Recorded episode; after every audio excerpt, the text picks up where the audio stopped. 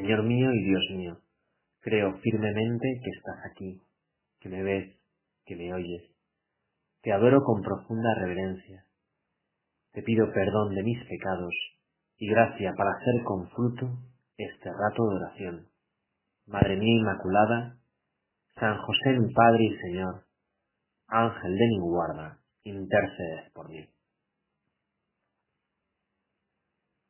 La Biblia nos enseña quien encuentra un amigo encuentra un tesoro. Y probablemente en nuestra experiencia, en nuestra vida, hemos conocido buenos amigos, o al menos todos hemos deseado tenerlos. Y suscribiríamos estas palabras, es un tesoro. Una de las historias de amistad que más me han impresionado en los, en los últimos años es la historia de Hussein Farah, la leí en un periódico italiano, que falleció el 1 de julio de 2016. Ese día, por la tarde, se había reunido con dos amigas suyas en la capital de Bangladesh, Dhaka, los tres, él de 20 años y sus amigas de la misma edad, estudiaban en Estados Unidos, una era de origen georgiano y los otros dos de Bangladesh. Se habían reunido para cenar, para recordar cómo les había ido el año, comentar. De alguna manera era el encuentro después de un curso en el que habían vivido separados.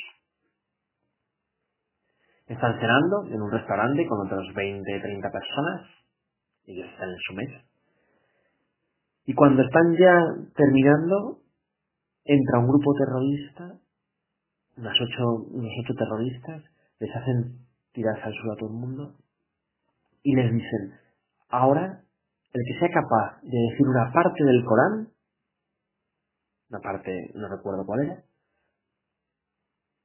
el que sea capaz se puede marchar, los demás se quedan. Empiezan a preguntar a los rehenes, tú te la sabes, tú no, tú te vas, tú te quedas. Y llegan a la mesa de Hussein Fares y sus dos amigas y le preguntan a él, ¿Te la sabes? Él se pone de pie, la recita. Y dice, muy bien, tú te puedes marchar. Y él les dice, no me voy sin mis amigas. Los terroristas, bastante sorprendidos, dicen, bueno, les preguntan a las chicas y no la saben. Ninguna de las dos la sabe. Además, visten como occidentales, cosa que a los terroristas no les gusta, y les dicen, ellas no se van en ningún caso. Y Hussein, demostrando una valentía poco común, dice, no me voy sin mis amigas. Y los terroristas, sorprendidos, pero dicen, muy bien, como tú veas, tú te puedes ir, pero ellas no. Y ahí se queda. No puede hacer nada por liberar a sus amigas, pero se queda con ellas, está con ellas. Continúa saliendo gente, les preguntan, usando, otros se quedan.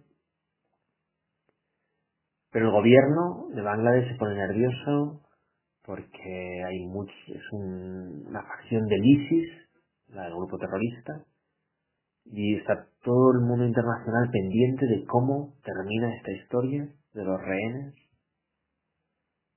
Al final los militares entran, mueren todos los terroristas y la gran parte de los rehenes. Y ahí se encuentran a José Infadad con sus dos amigas, entre los fallecidos. Quizá no pudo hacer nada por ellas, pero estuvo con ellas. Representa el modelo ideal del amigo, aquel que da la vida por sus amigos. Ojalá nosotros pudiésemos ser amigos así. Y de hecho, hay una persona que lo ha sido, que lo ha sido con nosotros. Jesucristo. Jesucristo ha hecho eso de un modo impresionante, más donde que nadie. De hecho, nos animaba a dar la vida. No hay mejor amigo que el que da la vida por sus amigos, y Él lo hizo. Murió por nosotros en la cruz, nos redimió, nos salvó, nos ha llamado amigos, no, no se ha llamado siervos, sino amigos. y está deseando estar con nosotros.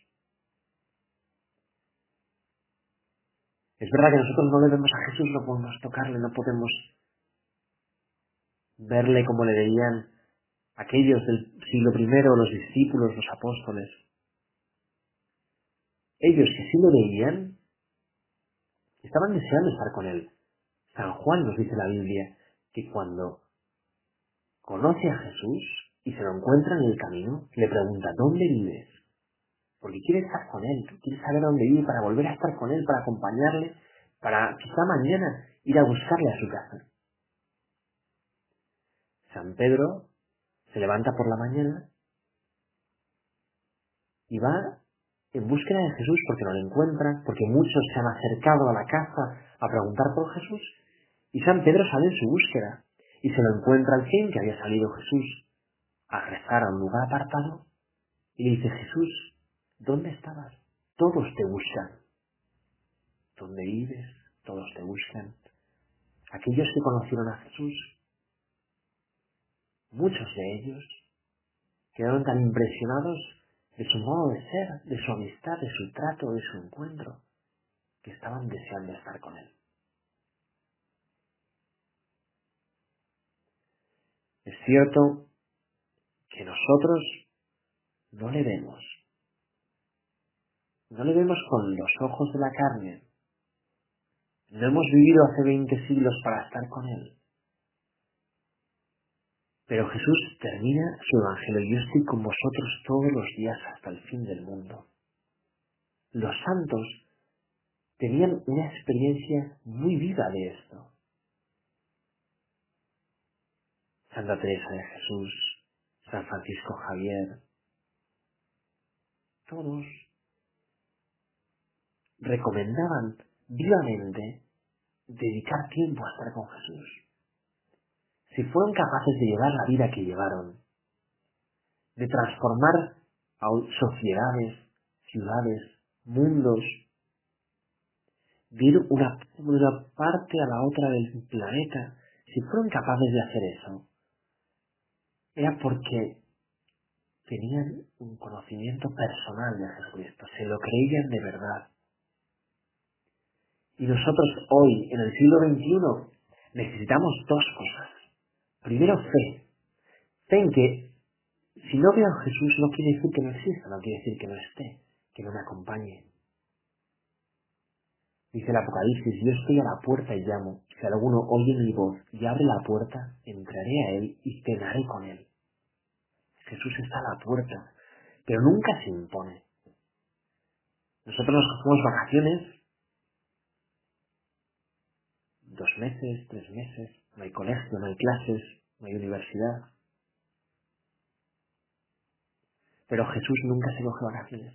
Está deseando estar con nosotros, que nos acordemos de Él de vez en cuando. Está a la puerta llamando. Nunca se va a imponer, nunca va a abrir nuestra puerta de un golpe, pero está deseando que le hagamos un hueco. No le veo, no le puedo tocar, pero está ahí si tengo fe, si le doy un voto de confianza, poco a poco descubriré, como lo han descubierto los grandes santos, descubriré que Jesús está muy cerca de mí. Y la segunda cosa, primera es tener fe, confiar en que Jesús está, aunque no le vea. Y la segunda, estar todos los días un rato con Él. Los amigos desean estar juntos. En verano muchas veces nos juntamos a nuestros amigos sin un plan concreto. Quedamos en la plaza, quedamos en la piscina y luego ya surgirán, nos vamos en bici, jugamos a la PlayStation, ya surgirán los planes. Pero quedamos, nos vemos, nos encontramos, pasamos la tarde juntos y luego ya veremos qué hacemos si yo busco esos ratos de encuentro con Jesús, de pararme un poco y, estar, para estar con Él, entonces como nos ocurre con los amigos de la tierra, poco a poco iré conociéndole, iré descubriéndole, y me pasará lo que le pasaba a San Juan. Que después de estar un día con él, le preguntaré, ¿dónde vives? ¿Dónde vives? Quiero estar contigo. Me pasará lo de Pedro, que saldré en su búsqueda por la mañana. ¿Dónde estabas? Todos preguntan por ti. Porque Jesús, como en la historia que hemos contado al principio de José Farad, no sin mis amigas, si le conocemos un poco, si le tratamos, si estamos con él, descubriremos que como él, como José Farad, Jesús jamás nos ha dejado. Siempre ha estado con nosotros. Y podremos concluir que tengo necesidad de estar con Jesús. Te animo en este rato de oración que concluimos, al menos a manifestarle con el corazón a Jesús que tienes ganas de conocerle más, de estar con Él, de tratarle, de poder decir, soy amigo de Jesucristo. Te doy gracias, Dios mío, por los buenos propósitos, afectos e inspiraciones que me has comunicado en esta meditación. Te pido ayuda para ponerlos por obra. Madre mía Inmaculada, San José mi Padre y Señor, Ángel de mi guarda, intercedes por mí.